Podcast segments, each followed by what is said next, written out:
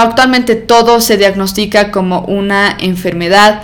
Eh, la, la amiga psicóloga con la que hablé al respecto me dio la razón en esto. Hay cosas que uno dice, wow, o sea, realmente todo tiene que tener un nombre. A mí personalmente me gustó muchísimo la película. Ellas no son las héroes de la historia al final. Entonces, si hay representación femenina, eso yo lo veo como un elemento feminista, pero no es lo principal, sinceramente. Lo que yo veo es que aprecia la familia nuclear como tal, el amor sacrificial, al hombre se lo muestra como protector de la mujer y a la mujer más bien se la muestra como una ayuda más que como protagonista. Como que a nadie le importa.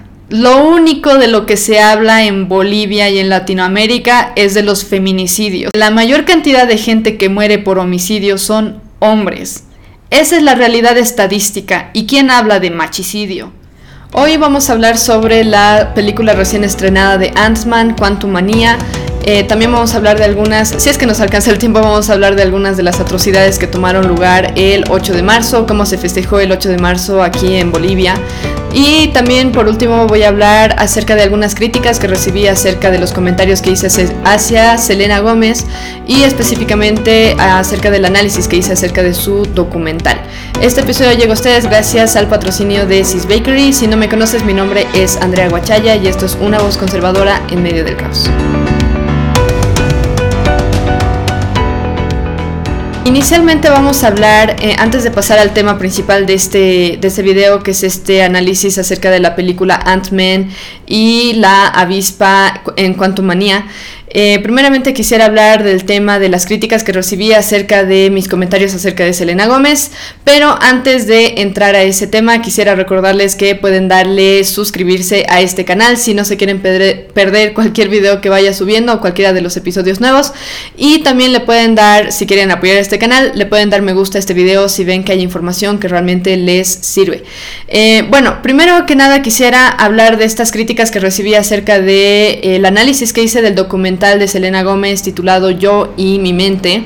Y eh, sí voy a reconocer dos cosas, de hecho varias cosas. Eh, les voy a dar un resumen primero y después vamos a hablar o les voy a leer dos de los comentarios principales que recibí al respecto, que me parecieron que tenían, em, que tenían críticas que tenían sentido. O sea, realmente era, me llamaron la atención acerca de información falsa que di como también un poco la forma en la que abordé el tema este de las enfermedades mentales.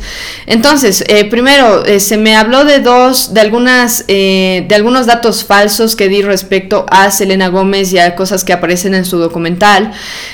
primero que nada, acerca de su entrada a centros de rehabilitación por sus problemas con el abuso de sustancias, en el caso de las drogas y el alcohol.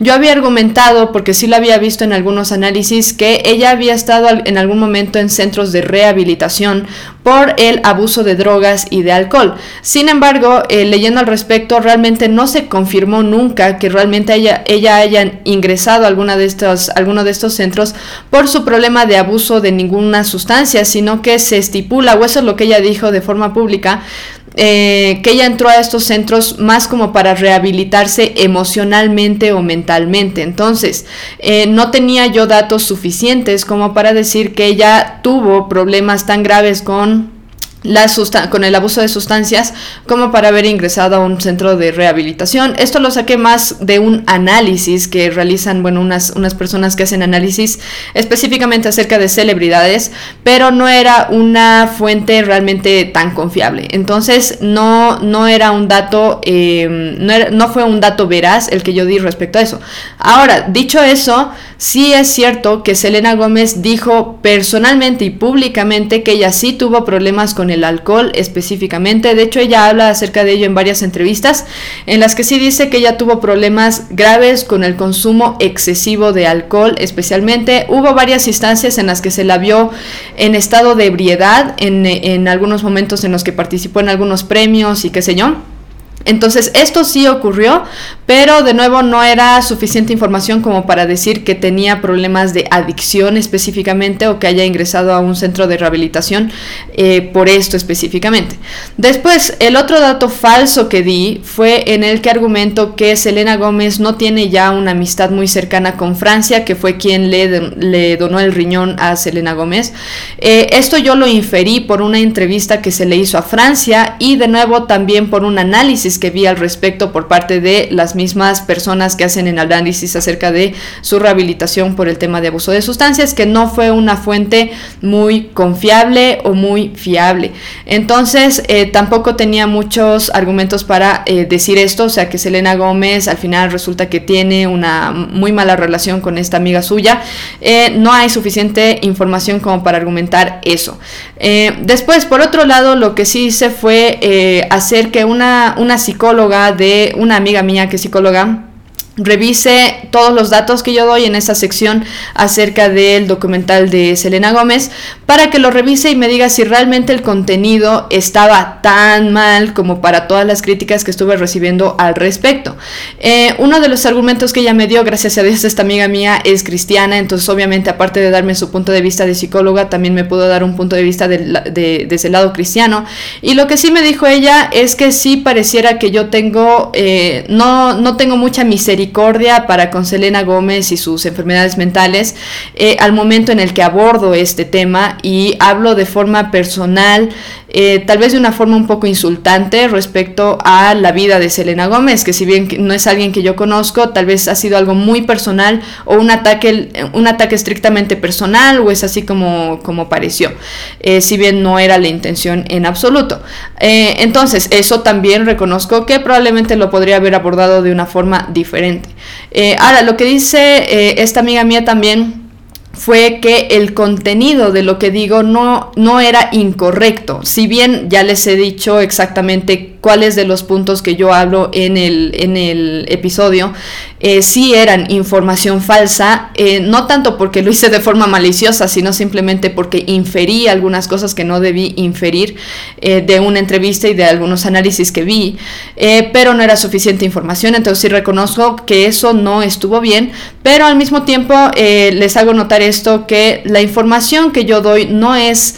Em, no, no tiene el contenido de lo que digo es cierto, o sea, el, problema que tenemos con el alza de enfermedades mentales eh, eh, actualmente, los tratamientos que se dan a las enfermedades mentales eh, ahora, el problema que tienen muchos jóvenes con este tema em, y algunas de esas, de ese análisis, digamos, que di respecto al tema, también en cuanto al documental, que son críticas que se le dieron a Selena Gómez y a su equipo de producción en general, la falta de profundizar en algunos temas que ellos están intentando tocar en el documental, pero al final no profundizan, entonces terminan dando una, una idea muy, muy superficial, digamos, del tema de las enfermedades mentales y qué sé yo. Entonces, eso como tal no estuvo mal, sino más bien la forma en la que lo dije. Eso es lo que me dice esta amiga mía psicóloga. Eh, entonces, eh, sí reconozco que tal vez fue un error hablar de forma eh, como que en cierto modo, tal vez se vio como un ataque personal a Selena Gómez, de nuevo no era la intención, pero sí me parece que podría haber hablado de una forma un poco diferente, tal vez de una forma un poco más genérica, porque estaba hablando más que todo del documental como tal, de las enfermedades mentales y bueno, cuál es el problema que tenemos actualmente con eso. Eh, también es eh, algo que me molestó mucho del documental y, y lo expresé, fue el mensaje que deja, que es de sé tu mejor versión, sé tú mismo, ámate a ti mismo y demás. Y les expliqué yo en el episodio pasado por qué me parece que ese es un consejo tan antibíblico y tan dañino para la gente también. Entonces sí quería expresar eso también porque pienso que es una esperanza falsa que se le da a las personas esto de que van a encontrar la solución en sí mismos porque la verdad es que no es cierto. Eh, de todos modos pude haberlo abordado de una forma más genérica no como una eh, crítica personal, en especial porque no tenía suficientes fuentes para dos de las afirmaciones que hice en el, eh, en el episodio. Eh, ahora, pasaremos a leer dos de, los, dos de los comentarios que recibí y con eso vamos a acabar esta sección y pasamos al tema de Quantum Manía. Pero hubo un comentario de una persona que se llama Gisep, o al menos ese es el nombre que tiene en su página de YouTube, y de hecho me dejó varios comentarios, pero este es el primero que me había puesto, si no me equivoco, dice, estás hablando desconociendo demasiado un tema como lo es los trastornos mentales y no es que sea ingrata o que se queje demasiado o no se quiera esforzar, no hacerse responsable. Los trastornos son demasiado complejos y solo el profesional de salud puede hablar desde la objetividad. Ok, no pienso que solamente un profesional de salud pueda hablar acerca del tema con objetividad, sino en general se puede ver el tema de forma objetiva. Eh, lo que sí le respondí a esta persona, porque también hubo otro comentario en el que me observan eso, yo soy profesional de salud, yo soy del área de bioquímica, del área específicamente de biología molecular. Eh, yo he avanzado fisiopatología, he llegado a conocer este tema de las enfermedades mentales, cómo se desarrollan, algunos desbalances hormonales o de, o de neurotransmisores y demás que puede haber en el cuerpo que puede llegar a exacerbar un problema, eh, un problema fisiológico. Eh, pero sí reconozco por este lado que, eh, porque también es una crítica que me dejó otra persona que, bueno, no, no logré encontrar su comentario, por eso no lo estoy poniendo ahora, pero que faltó a un poco más de profesionalismo al momento de abordar el tema de las, los trastornos mentales. De hecho, podría haberlo abordado un poco más de la parte biológica o fisiológica, cómo se desarrollan ¿Y por qué me parece tan importante que no nos enfoquemos tanto en el diagnóstico, sino en tomar decisiones personales? Y eso lo voy a comentar un poco al final. Eh, ahora lo que me comenta también, desconociendo demasiado un tema como lo son los trastornos mentales. Eh, sinceramente, esa es una, eh, esta persona está haciendo una inferencia, o sea, esta persona piensa que yo desconozco del tema porque no me conoce personalmente. yo he tenido una cercanía bastante estrecha con ese tema de las enfermedades mentales no necesariamente porque, porque yo las he pasado, porque me las hayan diagnosticado, pero sí, y no voy a compartir más al respecto porque no me parece prudente y es algo personal, pero sí, este no es, una, no es un argumento bien eh, fundamentado, porque esta persona no me conoce, entonces no sabe la cercanía que yo he tenido con este tema de los trastornos mentales, o si yo sé, o hasta qué punto sé cómo se, han tratado, cómo se tratan los trastornos aquí en Bolivia o en otros lados también. Entonces no me parece un argumento eh, que tenga fundamento y le digo, sí tengo cierta cercanía con este tema y lo he visto de primera mano, así que no lo estoy hablando solamente por el lado de que em, de criticar el documental, sino también como profesional de salud que ha visto esto y también como persona que en mi vida personal he visto esto de primera mano, varios tipos de trastornos mentales. Eh, después otro comentario que me dejan es eh, de Noelia Carolina Solís Rocha. Es un comentario bastante largo, lo voy a leer por partes, o tal vez no todo completo, pero sí voy a leer algunas partes. Eh, dice, hola, realmente me parece genial tu contenido, sin embargo creo que te equivocaste en este video. Desde el momento en que uno es diagnosticado con una enfermedad inmunitaria, está prohibido de fumar o tomar alcohol, esto debido a la medicación, etc. Bueno, eh, respecto a lo que me dices en, en este sentido, Claro, yo sé, de hecho, mucho más teniendo un trasplante de riñón, eh, uno no puede darse los lujos de eh, estar consumiendo drogas o estar consumiendo mucho alcohol. De hecho, incluso diría el consumo de alcohol debería ser mínimo o nulo directamente. Pero en el caso de Selena Gómez se conoce y ella misma ha aparecido en videos en sus redes sociales hablando de que consume alcohol. Eh, por lo que tengo entendido incluso después de haber recibido el trasplante de riñón. Entonces, esa es, una, esa es una observación objetiva. Yo sé que es recomendado que no se consuma ningún tipo de, de, estas, de estas sustancias bajo una situación tan delicada, pero eh, bueno, la realidad es que Selena Gómez misma ha aparecido en redes sociales consumiendo alcohol. Entonces, eso ya no, no es mi problema. Eh, entiendo que es la recomendación, pero es algo que no significa que ella se haya abstenido de eh, hacerlo de todos modos. Después dice, creo que no puedes decir que es ingrata el pasar por los dolores de la enfermedad autoinmune, los corticoides, eh, que te ponen sensible, te deprimen, etcétera, es realmente cansador. Ok, eh, aquí está hablando de esto de que tal vez no es, no es ingrata necesariamente, sino que ha pasado por muchos problemas y demás. No estoy echando a la basura esto de que ha pasado por problemas graves de salud, pero sí quiero que vean ustedes lo siguiente. si ustedes han visto el documental, van a ver que hay situaciones en las que Selena Gómez la única queja que tiene es tener que trabajar, literal. Y de hecho la persona que me comentó anterior a, Noelia, le digo, o sea, vea usted misma el documental para tener una visión más objetiva acerca de lo que se está presentando. Y como les digo, algunas de las quejas que tiene Selena Gómez es que tiene que trabajar, es que le tienen que entrevistar y no quiere estar ahí en las entrevistas y qué sé yo, o le molesta la actitud de algunos entrevistadores que no, les no le agrada cómo la tratan, porque la tratan según ella de forma muy fría cuando ellos también están realizando solamente su trabajo. Entonces, si ustedes ven el documental, pueden juzgar ustedes mismos, pero personalmente lo que he visto es eso, quejas de algunas cosas que son son comunes, todo el mundo tiene que trabajar, ella también tiene que trabajar, entonces son quejas recurrentes que ella tiene y bueno, de nuevo, juzguen por ustedes mismos, no es necesario, no, presentan solamente el caso de su enfermedad, sino también otras cosas y por qué la tienen tan deprimida, entre comillas. Eh, después dice, respecto a la salud mental, creo que la, la desprecias de manera terrible y horrible. Actualmente hay más trastornos mentales que antes porque a, diferencia del pasado, ahora sí se diagnostican. Ahora, aquí yo voy a citar a mi amiga eh, psicóloga. Ahora incluso se, le llama enfermedad a cosas que X, o sea, realmente, eh, no sé, adicción a las redes sociales, porque ves tu celular más de tres horas en, un día eh, y estás ahí en redes sociales. O sea, básicamente todo puede llegar a ser un trastorno, un desorden eh, mental o lo que sea. Todo tipo de cosas pueden llegar a ser trastornos mentales, literal, y son cosas con las que antes se lidiaba simplemente y ya está. Ahora, el problema que yo veo con esto, y aquí voy a terminar de leer este tema de, de este este, este comentario, yo pienso, pero es el tema de que cuando a uno le, diagnostican una, un trastorno mental, muchas veces es contraproducente y esto se lo pueden preguntar a cualquier psicólogo o psiquiatra, muchas veces es contraproducente. ¿Por qué? Porque hay personas que utilizan su diagnóstico de trastorno mental como una excusa para no hacer nada de su vida. Y yo lo he visto esto de forma personal con una conocida. Le diagnosticaron un trastorno mental, no voy a mencionar cuál, y bueno, se la pasó el resto de su vida diciendo, ya no puedo hacer nada más que sentarme en el sillón a ver Instagram porque me han diagnosticado tal cosa y bueno, pues no puedo trabajar, no puedo estudiar.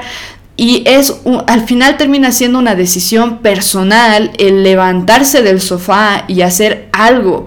Entonces he visto gente que se ha dejado definir ha dejado que su identidad sea su trastorno mental y por eso es contraproducente. Y de nuevo, pregúntenle a profesionales en el área de psicología y psiquiatría cuán frecuente es esto de que las personas, una vez que se les diagnostica algo, termina siendo peor, termina exacerbando su problema o le terminan utilizando como una excusa. Entonces no me parece bien tampoco eh, este tema de que no se lo vea también por ese lado. No es que simplemente estoy descartando el tema de que le han diagnosticado una enfermedad mental, sino porque yo lo he visto muy de cerca. Esto de que no es eh, incluso el tratamiento que se le da a este tipo de, trastornos muchas veces es tan limitado, es tan, tan limitado. Les animo a que vean eh, los, eh, cuando habla Jordan Peterson acerca de estas cosas, él es, una, él es psiquiatra, o bueno, es psicólogo clínico, él es una persona muy prominente en el campo de la academia, estuvo trabajando años, décadas, si no me equivoco, en la Universidad de Ontario Ontario o de Toronto en Canadá. Eh, es una persona muy, muy, muy capaz, muy capa. Y el tema es que él mismo dice, a uno le diagnostican, por ejemplo, depresión y ya con eh, eh, y ya el, el, psiquiatra ya le quiere recomendar tomar antidepresivos en vez de ver qué rayo le estará causando la depresión y si hay hábitos que pueda cambiar. Si hay protocolos en el campo de la psiquiatría en la que se toman en cuenta varias cosas, no solamente el tema de medicación, pero con mucha frecuencia la única eh, solución que se le da a los que, los que tienen algún tipo de trastorno es simplemente medicarlos y tenerlos medio dopados, nada más. Así que les animo a que vean esto en contexto y que pregunten, porque es algo que sí se está dando, no es que simplemente yo digo es cualquier cosa y ya está. Ahora, de nuevo, hay, hay muchas, eh, muchos trastornos mentales que antes no eran trastornos mentales y no era necesario, y eso te lo digo a ti, eh, Noelia, no era necesario tampoco que se diagnostiquen porque son cosas por las que la gente pasa de forma normal. Eh, la ansiedad, incluso si es una ansiedad que ya te está durando mucho tiempo, bueno, pues te haces cargo de tu ansiedad y de una vez ya, o sea, basta de estar tanto uno en la mente de uno y seguirse causando daño a uno mismo. Entonces son cosas que uno puede hacer y de nuevo les animo a hablar con psicólogos, psiquiatras acerca de esto. Eh, después, em, como les decía, actualmente todo se diagnostica como una enfermedad. La amiga psicóloga con la que hablé al respecto me dio la razón en esto. Hay cosas que uno dice, wow, o sea, realmente todo tiene que tener un nombre, todo tipo de cosas que uno hace o que uno dice o, hábitos que uno tiene, le tenemos que poner un nombre patológico, realmente es una enfermedad o simplemente es la persona normal y ya está. Eh, después lo otro, el diagnóstico de las enfermedades eh, mentales, como les digo, llega a ser contraproducente. Em, después, eh, lo que sí quería mencionar es esto de que eh, hay esperanza, que creo que es lo que me ha faltado en el episodio donde hablo de Selena Gómez. Eh, hay esperanza, o sea, incluso para Selena Gómez, para cualquiera que tenga algún trastorno mental, pero sinceramente y con experiencia les digo, no pienso que la solución sea sobre enfocarse en el trastorno, sino más bien enfocarse en arrepentirse del pecado de uno y creer en Cristo. No hay otra solución. Yo sé que hay algunas enfermedades mentales que son mucho más graves que otras, pero por lo general y muchas de las enfermedades que actualmente se están diagnosticando a los jóvenes, uno solamente necesita reconocer lo que está haciendo mal y cambiar. Y algo que sí compartí con, esta psicóloga con la que hablé, es que al final todo se resume en que tenemos la capacidad de decidir arruinarnos o cambiar de actitud. Esta, esta conocida que les digo que le dieron un diagnóstico, lo utilizó como excusa para no estudiar, no trabajar, tratar mal a sus papás, no querer hacer nada de su vida y pasársela viendo Instagram en su sofá, literal, por años. Y saben qué, lo único que necesitaba hacer ella era dejar su celular, pararse y hacer algo leer la Biblia, leer un libro, verse con gente, hablar con sus padres, esa es una decisión personal. Ahora, si uno va a decir, ay, es que tengo trastorno bipolar, es que tengo depresión crónica, es que tengo tal o es que tengo tal otra cosa, por eso no puedo hacer nada, pues les aseguro que no van a llegar absolutamente nada. De nuevo, yo sé que hay trastornos que son mucho más complejos que otros que literalmente requieren de intervenciones incluso quirúrgicas, pero no es el caso o no es lo más común. Así que bueno, lo voy a dejar ahí. Si tienen algún punto en el que están en desacuerdo, pueden ponérmelo en los comentarios. Si hay algún psicólogo que está viendo esto que me quiera dar la razón o que más bien esté totalmente en contra de lo que acabo de decir, igual me lo puede dejar en los comentarios y podemos seguir la charla por ahí. Eh, ahora sí, vámonos al tema de eh, Ant-Man en The Wasp Quantumania. Pero antes vamos a hablar sobre nuestro sponsor del día que es Sis Bakery. Sis Bakery es una pastelería que ofrece postres artesanales y originales. Cada uno de ellos es diseñado y perfeccionado hasta asegurar que el producto tenga muy buena calidad. Si ustedes los ven, los están viendo en pantalla, van a ver que literalmente parecen una obra de arte. Su lema es en familia porque el negocio está siendo dirigido por tres hermanas. Tienen principalmente mousse cakes, como están viendo en pantalla, son pequeños quequecitos. No sé cómo más decirle, pero son tipo mousse tipo queques y tienen sabores de café, chocolate, frutilla, maracuyá, arándanos y diferentes paquetes incluyendo estos 5 mousse cakes. No usan conservantes, todo lo que utilizan es natural. Eh, por otro lado, también han empezado a vender tortas. Tienen una torta llamada Mil Crepes, que es una combinación de chocolate, café y dulce de leche. También tienen un cheesecake de oro, Oreo y arándanos, que literalmente parece una Oreo gigante.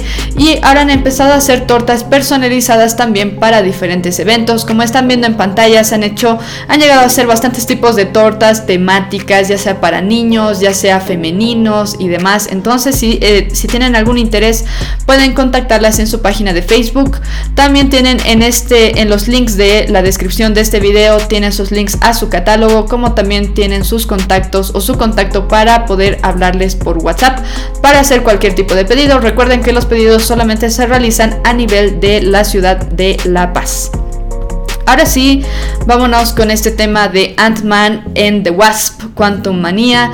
Eh, quiero, o bueno, quise hacer este análisis de esta película en específico porque a mí personalmente me gustó muchísimo la película. Fui hace más de una semana, hace un par de semanas a verla con unos amigos y con, eh, con mis hermanas. Y eh, justo hablaba con mi hermana cuando salimos de la película y me dijo, ah, la odié, no me gustó para nada. Y yo decía, ¿cómo? Si estaba muy buena, realmente estaba muy buena. Y no voy a hacer el análisis específicamente porque me haya encantado la película sino porque quiero darles a conocer algunos elementos que me han parecido bien interesantes que estuvieron dentro de la película que no eran progresistas, o sea, por primera vez después de no sé cuánto tiempo, o sea, después de varios estrenos que vemos, aunque Spider-Man también es bastante tranqui en relación al progresismo, pero hay, hay varias películas de, de Marvel que evidentemente tenían una connotación progresista, feminista, marxista, LGBT y de todo, y de repente sale esta que no es que no tiene elementos un poco extraños, pero sí me ha parecido interesante que no haya parecido, por lo menos de forma muy evidente, que tenían la intención de adoctrinar a los que vieran la película. Entonces me ha parecido muy, muy interesante. Para mí, sinceramente, la mejor película del año. Eh, y eso que recién está empezando el año, ya lo sé, pero es que de verdad me gustó mucho. Justo hablábamos con una de mis, eh, de mis hermanas, que es la editora de, este canal, y decíamos, podemos ir a verla de nuevo, porque está muy buena, da como para ir al cine para verla una vez más. Eh, lo que me pareció, eh, o por lo menos yo salí del cine con la, con la sensación de, wow, por primera vez después de tiempo no me senté a ver la película como que esperando que me adoctrinen o esperando a la defensiva a ver qué me tiran de LGBT, marxista o lo que sea, me senté a disfrutar la película y me pareció muy buena. Entonces, eh, vamos primero con información general y después les voy a dar algunas de las críticas que les están dando o que han estado recibiendo los de eh, esta película el director, los actores. Eh, la premier fue el 6 de febrero de 2023, pero se estrenó mundialmente esta película el 17 de febrero, o sea, ya literal hace un mes. Esta es de la serie de Ant-Man, llegaría a ser la tercera producción de Ant-Man y la película número 31 de eh, Marvel. Esta es la primera película de la fase 5 del mundo. Eh, que es cinemático Marvel Cinematic Universe. Es la quinta, es, de, es la primera de la quinta fase y fue confirmada la producción ya en el 2019. Los actores se confirmaron, o el casting se confirmó el 2020 para finales.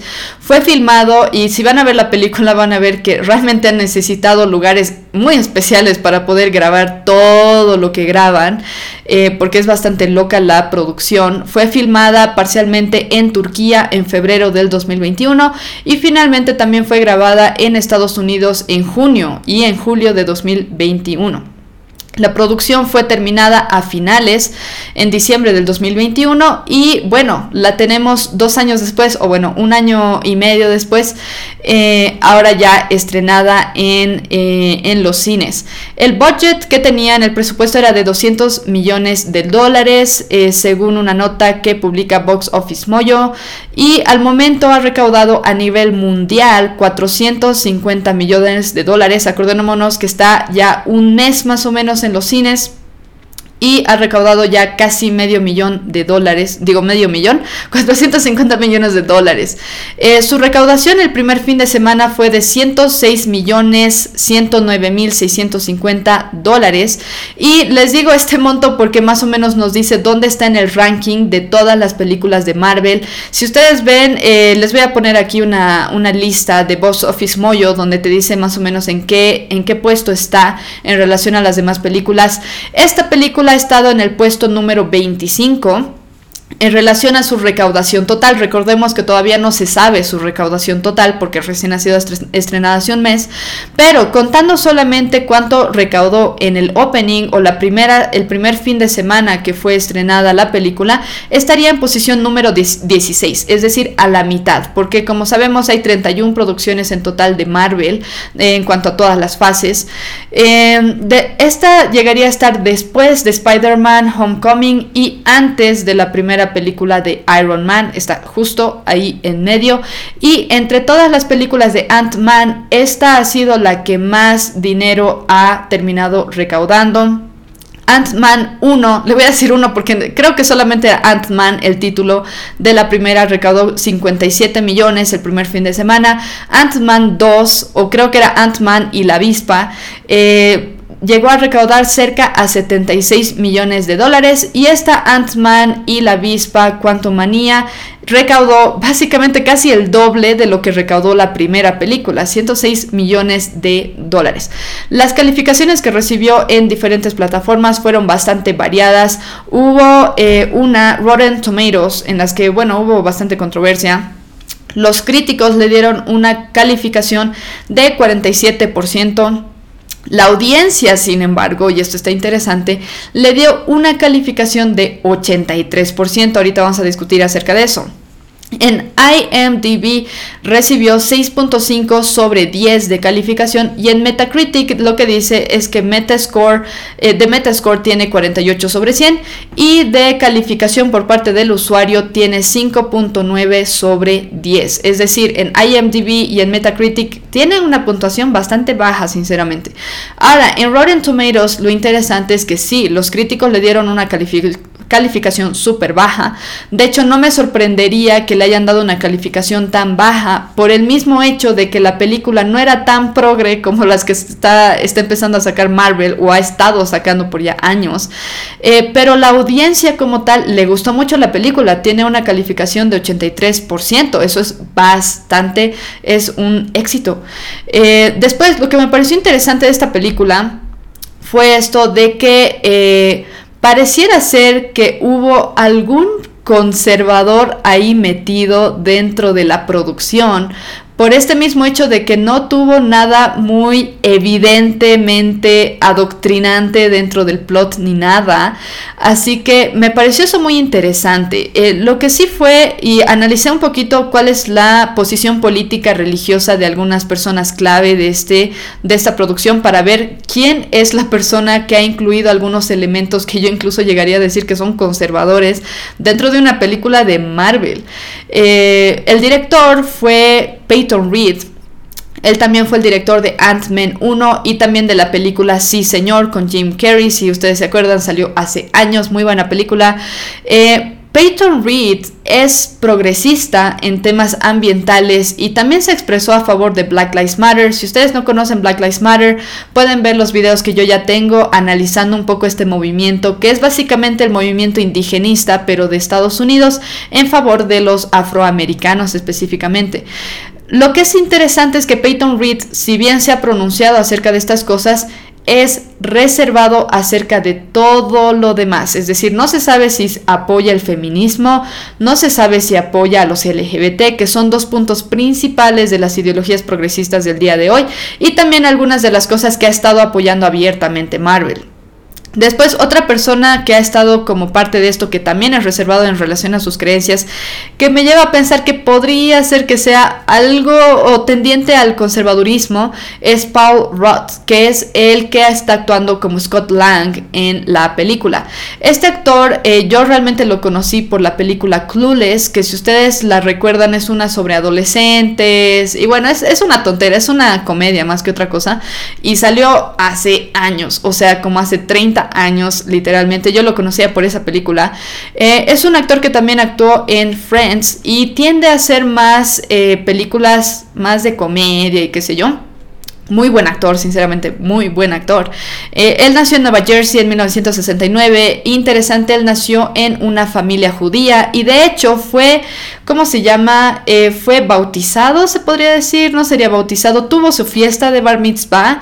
Es decir, su familia eh, parecía ser bastante comprometida con el judaísmo. En su juventud trabajó incluso como DJ, lo cual suena raro, pero trabajó como DJ en estos festejos de bar mitzvah mientras él estudiaba actuación.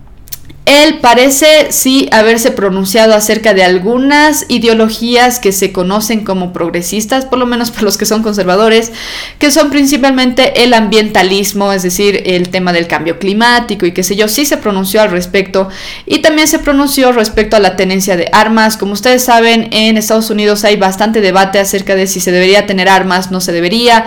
Por lo general, los conservadores argumentan que se debería dar libertad a las personas para que ellos puedan tener armas, ya sea para defenderse o para cazar. Y luego hay otro grupo que tienden a ser los demócratas y personas progresistas que argumentan que nadie debería tener armas y que debería ser totalmente prohibido. Y bueno, es un patrón que se tiene por el lado progresista que las personas demócratas, progresistas, izquierdistas también argumenten que no debería haber tenencia de armas eh, permitida por el gobierno y también este tema del ambientalismo. Entonces, por lo menos por ese lado es lo poco que se sabe acerca de sus creencias. Sí parece tener esta tendencia. ¿Será por quedar bien con la gente de Hollywood? O será por convicción, no lo sabemos realmente, no se puede estipular tampoco, pero sí salta un poco este tema de que está involucrado también con eh, financiar proyectos que buscan ayudar a personas con Alzheimer y con algunos otros problemas,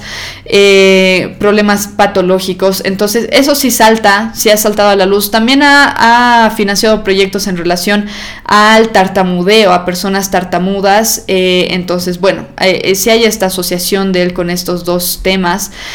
lo que sí resulta bastante extraño y por eso me lleva a pensar que puede ser que este hombre, Paul Roth, igual tenga una tendencia conservadurista, es que él está casado con una sola mujer.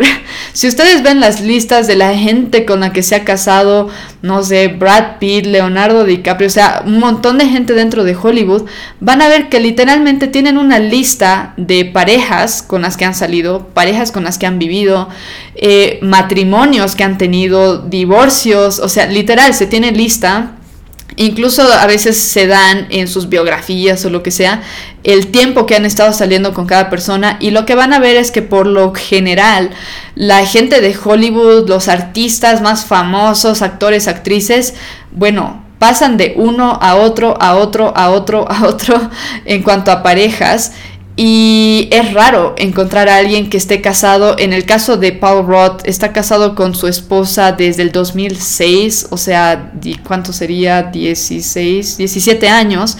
Eh, es bastante tiempo y es extraño, tiene dos hijos. Entonces, solamente el hecho de que sea aparentemente una relación monógama totalmente privada, de hecho no se conoce casi nada acerca de la relación entre estos dos, estas dos personas, pero solo el hecho de que sea una relación conocida eh, monógama en la que solamente ha habido un matrimonio, nada de divorcios, nada de infidelidades escandalosas como pasa con muchos otros, eh, lleva a pensar que este Paul Roth aprecia a la familia. Creo que no es loco o no sería subjetivo decir que parece que aprecia a la familia. Eh, después eh, tenemos a una nueva actriz que se introduce en esta película que se llama Catherine Newton, que actúa de Casey Lang. Es la hija de Ant-Man. Creo que en la película es una adolescente, pero no estoy segura de cuál es la edad que tiene. Si han visto la película o conocen los cómics, me lo pueden dejar en los comentarios. Eh, pero aparenta ser una persona bastante joven, según yo, un adolescente, pero en la película eh, realmente ya tiene 26 años. Eh, esto es bastante común, de que hagan actuar a alguien bastante mayor como alguien mucho menor de lo que realmente es, lo cual tiene algunos problemillas. Ella sí es abiertamente progresista, LGBT, feminista y bueno, bastante progre como pueden ver. Si van a sus páginas a sus páginas eh, de Instagram y demás van a ver que sí, sí, apoya abiertamente a estas causas. Hay otros actores, Evangeline Lilly como Hope Van Deen, que es la avispa, Jonathan Majors, que es un, afroamericano, eh, que actúa como Kang el Conquistador, Michelle Pfeiffer como Janet Van Deen, Michael Douglas, incluso está Bill Murray como Lord Krillar, creo que se llegaría a ser el nombre, está Bill Murray, yo no sabía que él iba a aparecer en esta película, estuvo muy interesante. Ahora, eh, me voy a pasar un poco a este tema de por qué me gustó tanto la película y cuáles son los elementos que yo veo que llevan a pensar que hay algo de conservador en esta película por algún extraño motivo. Después del fraude de Thor, Thor y Trueno, o lo que sea, Amor y Trueno, etc. Después de ese fraude y después de Eternals, ver esto es la gloria, realmente. El plot en general y lo siento, pero les voy a dar algunos spoilers en esta sección. Eh, en este se empieza con que Ant-Man es súper famoso y anda por la calle saludando a todos, súper chocho, eh, porque todo el mundo lo conoce y le sonríe y le regalan cosas y qué sé yo, le dan comida gratis y demás. Y después resulta que tienen una reunión familiar, él con su novia. Yo pensé que eh, Hope en esta película era su esposa, resulta que es simplemente su pareja.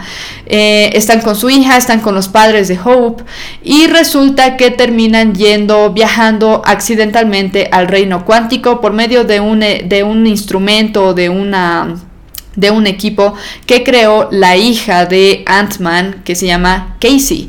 Eh, la abuela, cuando llegan a este lugar, bueno, no sé si llegaré a ser la abuela de Casey, creo que realmente no, si no están casados Hope y Scott, pero bueno, eh, la, mamá de Hope eh, se pone muy conflictuada por este tema de que están en el reino cuántico, porque ella estuvo atrapada en el reino cuántico durante décadas, y aquí es donde se explica que ella conoce a Karg el Conquistador, inicialmente piensa que es una persona buena, Resulta que había sido una persona muy mala, que se quedó atrapada en el reino cuántico por culpa de Hope. Eh, después, en la película, todos, incluyendo los nativos que viven en el reino cuántico, deciden enfrentarse a Karga el Conquistador y, bueno, terminan conquistando al Conquistador. Eh, lo interesante de esta película es que para el final de esta, los varones son los héroes de la historia, no las mujeres, como normalmente se quiere mostrar en películas de Hollywood. Y finalmente me agradó esta conexión entre el principio, principio y el final. Al final se muestra de nuevo Ant-Man después de escapar del reino cuántico, haber destruido a Karg, etc.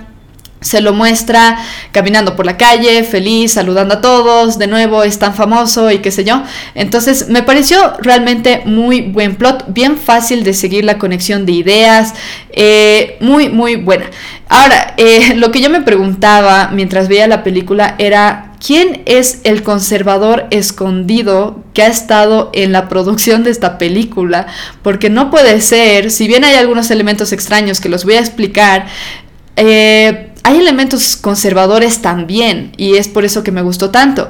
Eh, mi impresión personal es que em, incluyeron algunos elementos que parecen ser progresistas simplemente por cumplir con los requerimientos de Hollywood, porque en Hollywood se han visto la mayor parte, por no decir todas las películas y series que producen, tienen elementos progresistas, ya sean indigenistas, feministas, teoría crítica, marxismo, etcétera. Eh, entonces, siempre hay de estos elementos y de hecho hay estos elementos también en Ant-Man Quantum Manía, pero bien mitigados, o sea, no son, el plot principal no se trata de adoctrinar con algún elemento progresista, sino más bien de la historia como tal y del apoyo que hay dentro de la familia y qué sé yo porque todos ayudan entre todos. Eh, hay mucho de esto, mm, se muestra mucho amor sacrificial también, entonces es interesante, pero aún, aún con los pocos elementos progres que yo he llegado a ver, que es principalmente la representación femenina, está la hija de, de Ant-Man, Casey Lang se termina convirtiendo en la Ant-Woman, supongo, porque tiene un traje que la vuelve pequeña y qué sé yo. Y también está The Wasp, la avispa, que también es mujer, pero ellas no son las héroes de la historia al final. Entonces, si hay representación femenina, eso yo lo veo como un elemento feminista, pero no es lo principal, sinceramente, en la película. El plot no era, no se enfocaba en algún elemento progresista, sino más bien lo que yo veo es que aprecia la familia nuclear como tal, el amor sacrificial, al hombre se lo muestra como protector de la mujer y a la mujer más bien se la muestra como una ayuda más que como protagonista de la película. Eh, entonces, eh, la pregunta era, ¿será que hay algún conservador infiltrado o eh, y este es otro de los argumentos, otro de los de lo que yo pienso acerca de por qué tiene estos elementos esta película. Eh, tal vez será no tanto que han no tanto que no tanto que había un conservador escondido, sino más bien que han visto en Marvel que la, el fracaso que ha sido Eternals y el fracaso que ha sido Thor y Trueno o como sea que se haya llamado la película, ya lo olvidé porque así de irrelevante fue y me hizo renegar el haberla visto en el cine, pero estas dos películas en especial mostraron que iban a fracasar. O sea, si le siguen, si siguen forzando una narrativa progresista en una película de acción, pues van a fracasar. Entonces podría ser más bien la pérdida de dinero lo que les hizo o lo que los forzó a tener elementos ya más tranquis. Está bien, ya nos calmaremos con este tema del feminismo y el marxismo y, demás. Eh, pero sea lo que sea, sí fue agradable poder enfocarse en el contenido de la película más que en el adoctrinamiento de Marvel. Eh, ahora, eh, lo que quisiera darles es algunos elementos específicos que yo he visto que me han parecido entre conservadores o entre no muy progres. Eh, para comenzar, al principio de la película se muestra que la jovencita Casey Lang eh, es una guerrera social, muy interesada en temas sociales. De hecho, se la, se la ve en la cárcel durante, eh, al principio de la película porque estuvo protestando a favor de migrantes que creo que no tenían agua o no sé qué cosa. Pero incluso con esto al principio no se lo muestra como el plot principal de, uy, ella es una guerrera social y es la héroe de la historia. No, para nada. Se lo muestra como algo bastante secundario desde el principio. Al llegar al reino cuántico, también, eh, también ella muestra la intención de querer ayudar a los oprimidos, que en este caso son nativos, que se los ha desplazado de sus, de sus, eh, de sus lugares, digamos, de nacimiento, lo que sea. Obviamente esto uno lo puede relacionar con el tema de la migración ilegal de mexicanos y de latinoamericanos en general Estados Unidos, pareciera como que tiene cierta, cierto parecido. Pero de nuevo, incluso en el reino cuántico, Casey Lang, que se quiere meter a ayudar a los oprimidos o a los que han sido desplazados de sus, de sus lugares, eh, aún así no se lo muestra como lo principal, como que, uy, los protagonistas ahora son los nativos. Eh, no, o sea, se lo ve como algo secundario, algo complementario a la historia principal. Eh, el enfoque en general de la, de, de, de la película es el vencer a Kark el conquistador, porque va a destruir otros universos. Ese es el enfoque principal. Eh, ahora, lo otro que me ha parecido interesante, que por favor los que conocen los cómics me lo puede, me, pueden corregir, me pueden decir si realmente es así, porque yo no tengo idea. Me pareció interesante que Karg el conquistador sea negro, es afroamericano. ¿Dónde quedó el antirracismo? Porque hay muchas películas, y de hecho hay algunas personas que han criticado esta por eso. Eh, hay muchas películas en las que, y series que han sido criticadas porque se muestra a los afroamericanos como bullies, o se los muestra a los afroamericanos como los violentos, o los malos, o los tontos, o qué sé yo. Se los critica un montón porque qué racistas, cómo se atreven a decir que un afroamericano puede ser así. Y bueno, los afroamericanos pueden ser malos también, igual que los blancos. Hay muchas películas en las que los blancos son los bullies y los blancos son los violentos y qué sé yo. Entonces, ¿qué problema hay? De todos modos, es una película, es ficticia, no tienen por qué tomárselo personal. Pero en este caso, me, algo que me sorprendió desde el primer momento en el que vi a Kark era que era negro, que era afroamericano. Eh, porque si son tan antirracistas en Hollywood, uno pensaría, wow, o sea, al villano no lo pueden hacer negro, porque se supone que los negros no son malos y solamente pueden hacer cosas buenas. Entonces, eso sí me ha parecido interesante. También porque el actor Jonathan Major él apoya a Black Lives Matter abiertamente. Y de nuevo, Black Lives Matter, vean mis videos anteriores acerca de Black Lives Matter y ya se ha probado que Black Lives Matter es una farsa. A los que menos apoyan es a los afroamericanos realmente, solamente están para robar dinero. Hay un documental que se llama Blackout, que ha salido recientemente publicado por The Daily Wire, donde hacen un documental acerca de lo mucho que apoya Black Lives Matter a los afroamericanos y cómo viven de lujos la gente que dirige esta organización. Entonces les aconsejo ver los videos que hice antes o buscar Blackout de Daily Wire, tal vez pueden encontrar algún tráiler porque no creo que, si no, tendrían que ver el documental completo en The Daily Wire, pero no sé si tiene costo, todavía yo no lo vi. Pero es muy, muy interesante, producido o dirigido por Casey, no es Casey, Candace Owens. Eh, ahora, lo siguiente, el siguiente elemento que he visto en esta película es que hay representación femenina. Esto se lo ve desde el principio con Casey Lang, como también con Hope Van Dien, la pareja de Scott, y también su la mamá de Hope, que ya no me acuerdo cómo se llama en la película. Eh, pero al final, por más que haya habido representación femenina, y Van Hope, digo, y Hope y la, y la madre y Casey, aún así los hombres terminan siendo los héroes al final de la película. Así que eso estaba bueno. Eh, el padre al final de el padre de Hope, eh, que es el científico, em, al final de la película, perdón por el super spoiler, pero él termina salvando a todos, incluyendo a los nativos que estaban luchando contra Kark y no podían terminar de vencer a Kark. Pero viene el papá de Hope y los salva a todos, por lo menos momentáneamente, pero los salva a todos, entonces es primer héroe. Y después, interesante, terminan todos de escapar del reino cuántico toda la familia termina de escapar del reino cuántico, menos Scott. Eh, Scott se queda atrás luchando contra Kark porque resulta que había sobrevivido y qué sé yo, y lo hace bolsa. O sea, realmente es muy interesante cómo pueden hacerlo de forma tan realista porque le dan una paliza a Scott Lang y parece tan real que me da pena. Eh, pero eh, al final, este Scott Lang se queda solo a luchar contra Kark, que imagínense, todo el mundo estaba luchando contra Kark y apenas lograron contenerlo, y ahora está él solo peleando contra él. Y bueno, se queda ahí solo sacrificialmente para salvar a su familia. Y es aquí donde eh, veo un elemento que apoya este tema del núcleo familiar eh, Scott Lang en la película no está casado con Hope. De nuevo, si ustedes saben si sí está o no está, por lo que yo pude averiguar, no están casados en la película ni en los cómics, pero sí es su pareja monógama, eh, digámoslo así. Eh, y lo que hace Hope es, al ver que no vuelve Scott, ella vuelve para ayudarlo a derrotar a Kark pero aún así Scott es el que resalta como el héroe, él es el que se quedó y el que quiso quedarse para poder eh, defender a los demás y bueno, destruir a, el conquistador.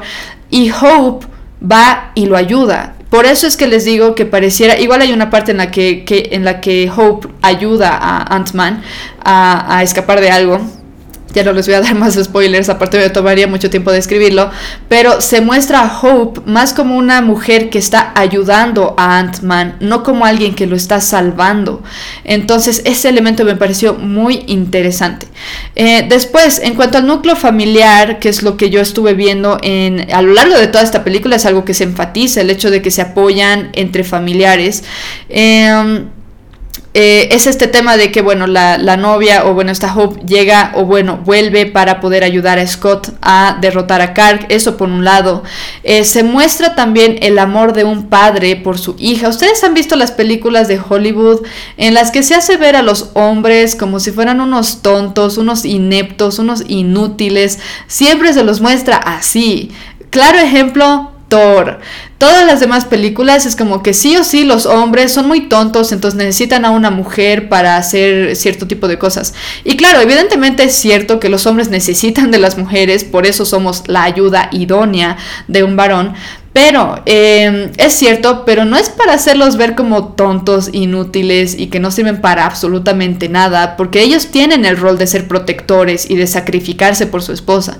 Entonces, en este caso, si bien se muestra que en ciertos casos Casey ayuda a Scott, Hope ayuda a Scott y qué sé yo, realmente lo que resalta es eso, que el hombre es protector y el hombre termina siendo el héroe. Se muestra una unidad a nivel familiar, de nuevo, yo sé que Scott, o pienso que Scott no está casado con Hope por lo que pude leer, pero aún así parece un núcleo familiar.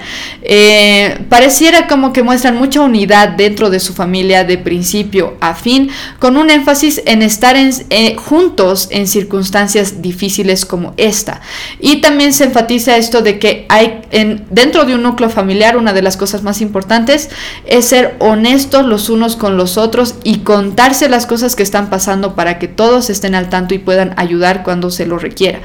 Eh, después, de hecho, Respecto a este tema, uno de los problemas principales que surgen en, en, el plot es que la madre de Hope no les cuenta eh, de este Karg, el conquistador que vive en el reino cuántico. Ellas no, les cuenta a los familiares que ya había conocido a este, a este villano. Entonces cuando van al reino cuántico y quedan atrapados ahí, ellos, eh, bueno, pues se enteran de que la madre de Hope no les había contado algo sumamente importante. Entonces sí resalta eso como un problema y se lo muestra como un problema porque no les contó, les debió contar para que puedan ellos ayudar de algún modo.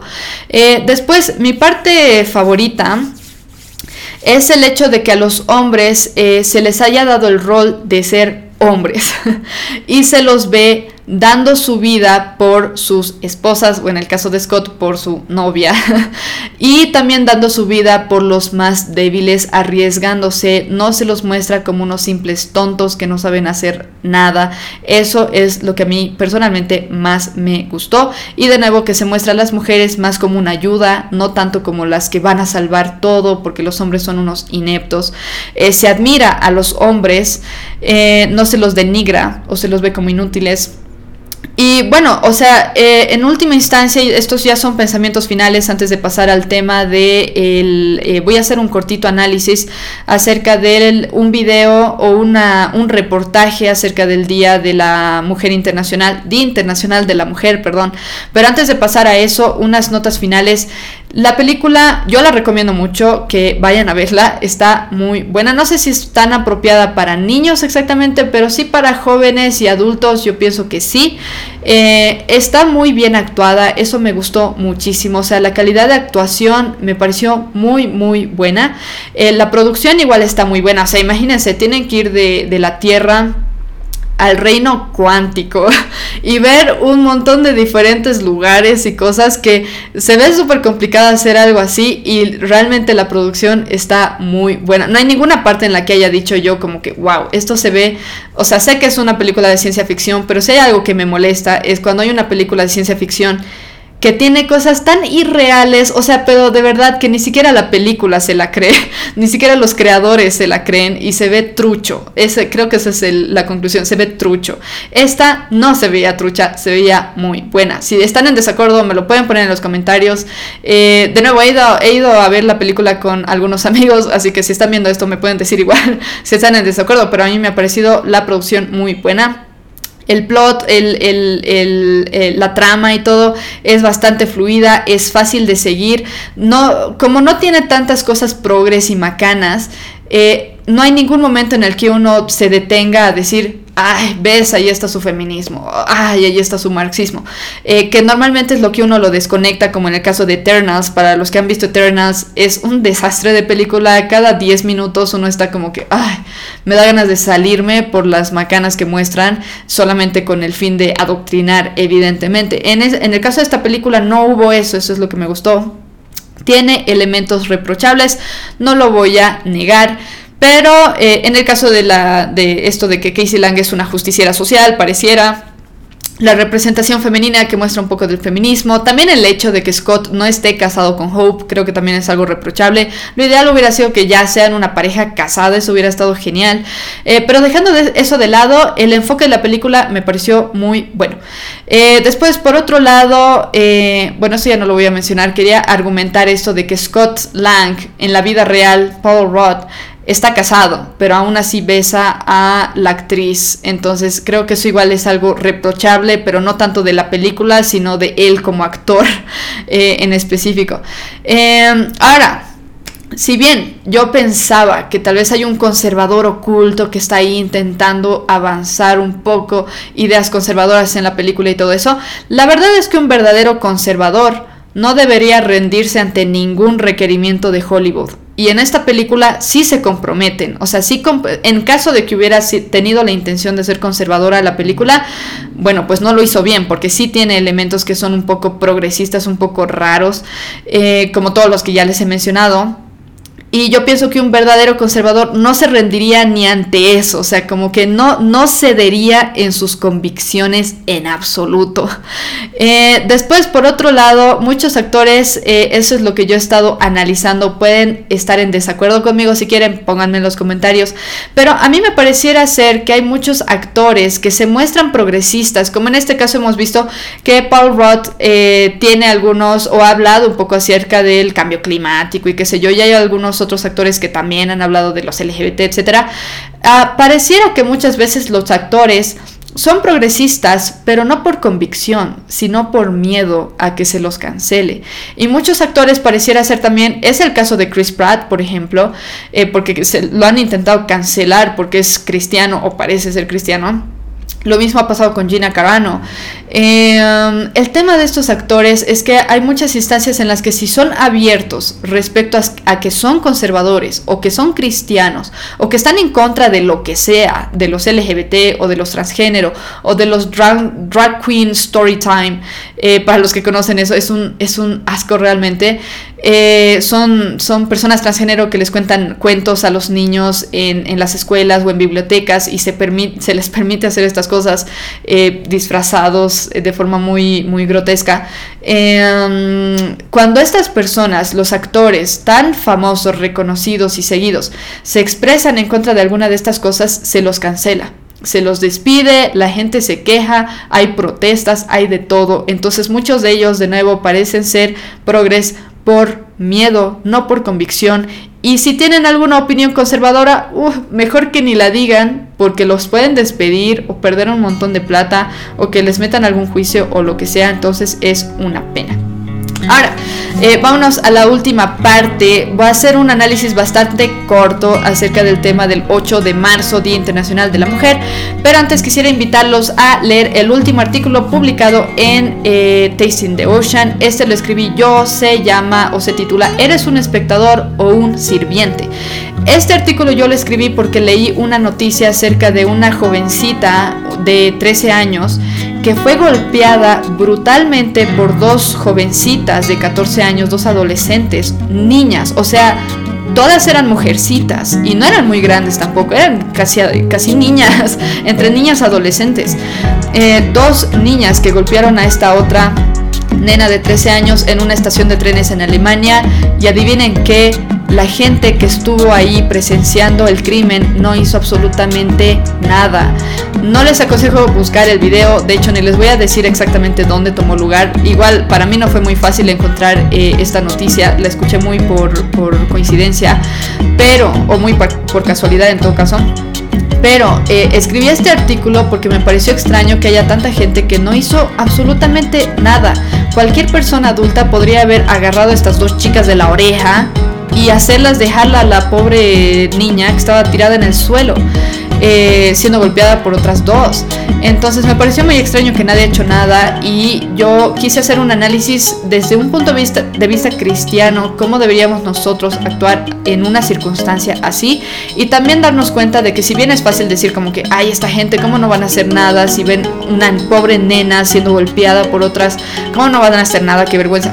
Pero al mismo tiempo pienso que muchos de nosotros caemos en ese error de ver injusticia, ver necesidades y no hacer absolutamente nada. Y de eso se trata el artículo. Así que bueno, espero que quieran leerlo. Lo voy a dejar en la descripción. Y ahora sí pasaremos a este análisis del video. Este es un reporte que fue realizado por, déjenme ver, por Noticias Bolivisión. Así que lo que voy a hacer es simplemente verlo y vamos a ir eh, cortando de rato en cuando para que dé un poquito de feedback acerca de algunas cosas que se dicen, algunos de los argumentos que utilizan algunas feministas aquí acerca de por qué están marchando y qué sé yo. Entonces les voy a dar también al final algunos datos para contrastar con lo que dicen estas mujeres. Así que bueno, empecemos.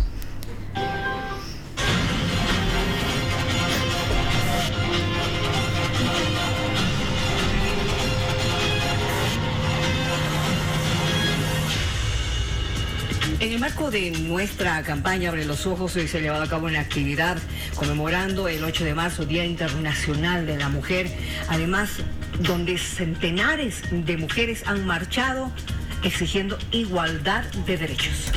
Ok, aquí vamos a parar por, primera vez.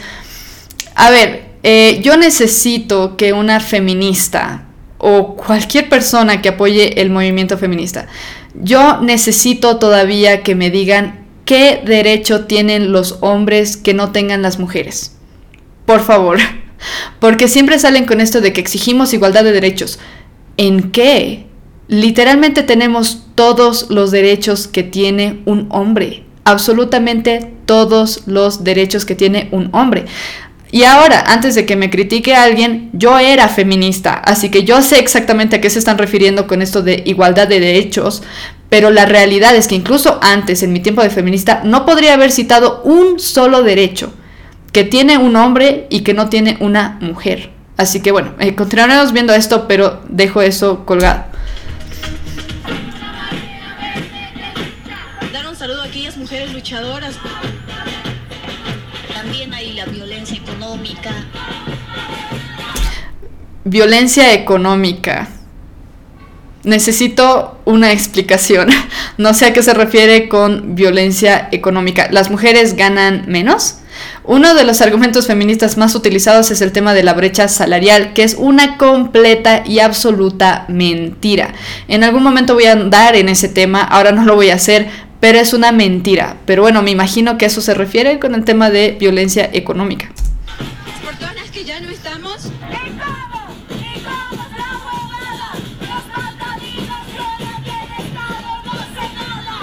celebramos el Día Internacional de la Mujer. En 1911, 150 personas, la mayoría de ellas mujeres, murieron en una fábrica de camisas en Nueva York. Desde entonces y por decisión de la Organización de Naciones Unidas en 1975, se conmemora este día, reivindicando la igualdad de derechos, no solamente en materia social, sino también laboral. Y actualmente, el eslogan del año 2023 es que tengan acceso a las condiciones de la era digital.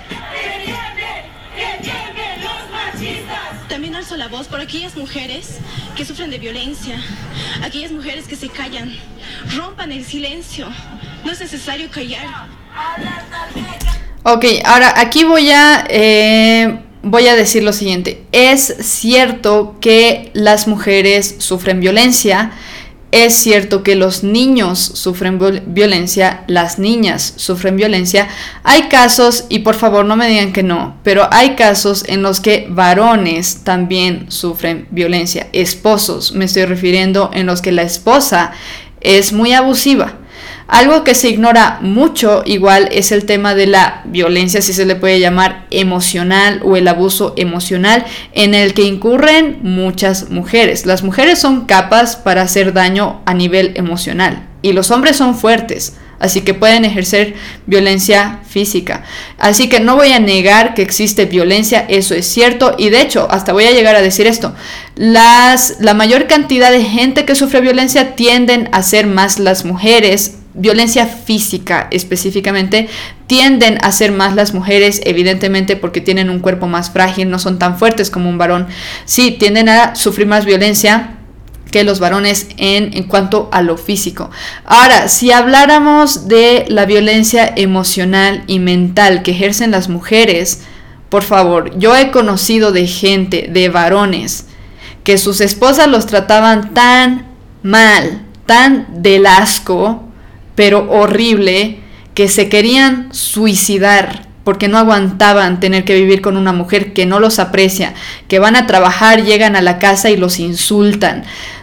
O sea que si nosotros nos pusiéramos a ver por estadísticas, y ojalá hubiera, de hecho, si tienen algunos datos acerca de eso, déjenmelo en los comentarios, pero si nosotros nos pusiéramos a analizar de forma más global la cantidad de hombres que sufren eh, trastornos mentales, ya que hablábamos de eso al principio de este, de este episodio, si nos pusiéramos a analizar eso, y la frecuencia con la que es su esposa la que le causa la principal molestia o la que le causa el principal eh, los problemas emocionales o mentales o que ejerce violencia, si se le puede llamar así, violencia emocional o mental o lo que sea, bueno, pues tendríamos que decir también que hay mujeres que matan a sus esposos, ¿cierto? Como el caso que les digo, hombres que se quieren matar antes de tener que seguir viviendo con sus esposas por lo mal que los tratan.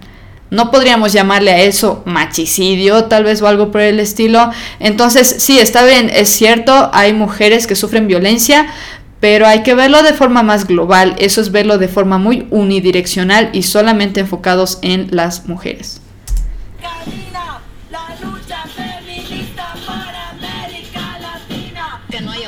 A las mujeres, que no se quede impune los feminicidas que entran a la cárcel y están disimulando unos años y no se sabe cómo salen.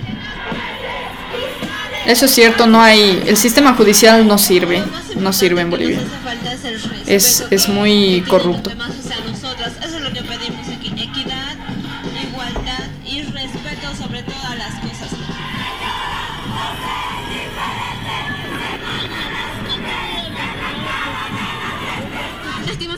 Están matando. Todos los días, día tras día, nos matan y pareciera que a nadie le importa. ¿Cómo que a nadie le importa? Lo único de lo que se habla en Bolivia y en Latinoamérica es de los feminicidios. Lo único de lo que se habla es de los feminicidios. Y ustedes no sabían que la mayor cantidad de gente que muere por homicidio son hombres. Esa es la realidad estadística. ¿Y quién habla de machicidio? Nadie. Nadie habla de los machicidios porque no existe ni siquiera un término para hablar de un hombre que ha sido asesinado. Entonces, esto de que a nadie le importa, no, a todos les importa y de hecho les sobreimporta. Y ahora al final de esto les voy a citar algunas estadísticas acerca de la cantidad de homicidios que hay a nivel mundial, a nivel Bolivia y la frecuencia con la que son hombres las víctimas de estos homicidios, que bueno, evidentemente a nadie le importa. Porque tenemos familias, tenemos hermanas, tenemos compañeras y las queremos ver libres y las queremos ver vivas. Que tanto mujeres como varones somos iguales, marchemos por nuestros derechos para no más agresiones y no más violencia contra nosotras. ¿Y, ¿Y derecho a qué? O sea, eso es lo que yo me pregunto. Y disculpen, pero justicia en Bolivia no hay realmente para nadie ni para hombres, ni para mujeres, ni para niños. Si ustedes hablan con abogados, les van a decir lo corrupto que es el sistema. Así que justicia no hay para nadie. Pero este tema de los derechos, exigiendo los mismos derechos, ¿qué derecho? De nuevo, díganme, ¿qué derecho, amiga, no sé quién eres, pero ¿qué derecho tiene un hombre que no tengas tú? No hay ninguno. Ahora, si vamos a decir, yo quiero derecho a abortar a mi hijo, quiero derecho a matar a un bebé dentro de mi vientre, eso no es un derecho, amigas, es un privilegio, por así decirlo, es un derecho que nadie tiene. Nadie puede matar a nadie, eso no es algo legal, no es el derecho de nadie el quitarle la vida a una persona, pero cuando hablan de esto de los derechos, es a eso principalmente a lo que se refieren, a que quieren poder abortar, quieren poder matar un bebé no nacido, sin eh, que se lo tome como si fuera un homicidio. Y de nuevo, nadie tiene el derecho a matar a nadie.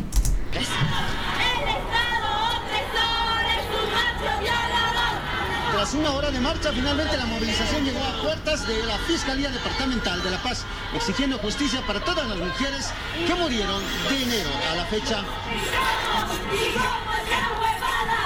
Aquí empiezan a hablar también, les encanta hacer esto. En enero ya han habido 11 feminicidios. Ya, ¿y por qué no hablan de los 77 hombres que murieron también por homicidio? Y simplemente estoy dando estadísticas por, porcentajes porque no sé qué es, ese sea el, el número exacto. Pero, a ver, por cada 10 personas que mueren por homicidio en Bolivia, 8 son hombres dos son mujeres. Y estamos aquí nosotros en, en, enero han habido 11 personas que han muerto. Ok, está bien, ok, hay 11 mujeres que han muerto en enero por feminicidio, sea lo que sea, que como se define esa palabra. ¿Y por qué no hablamos de las, los 80 hombres que murieron por homicidio también? ¿Por qué nadie marcha por los hombres que han sido asesinados? Porque a nadie le importa, y aquí están para el colmo diciendo que exigimos los mismos derechos, igualdad, equidad. Y bueno, ¿por qué no hacen lo mismo por los hombres entonces? Porque ellos son los que más mueren por homicidio aquí en Bolivia.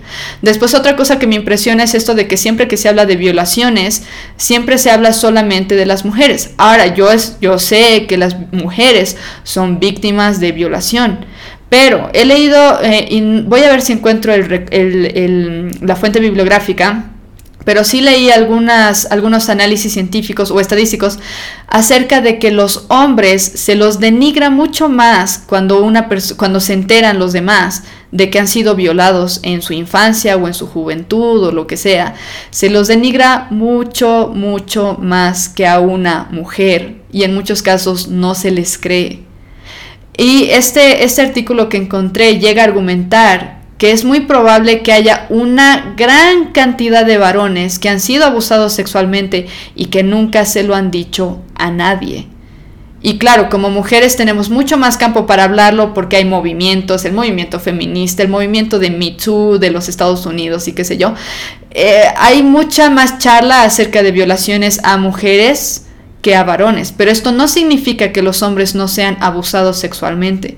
Y es una pena que no se da lugar a esta conversación acerca de los hombres que también sufren ese tipo de cosas y se lo ve como algo que explícitamente afecta a la mujer y nunca al varón, cuando no es cierto.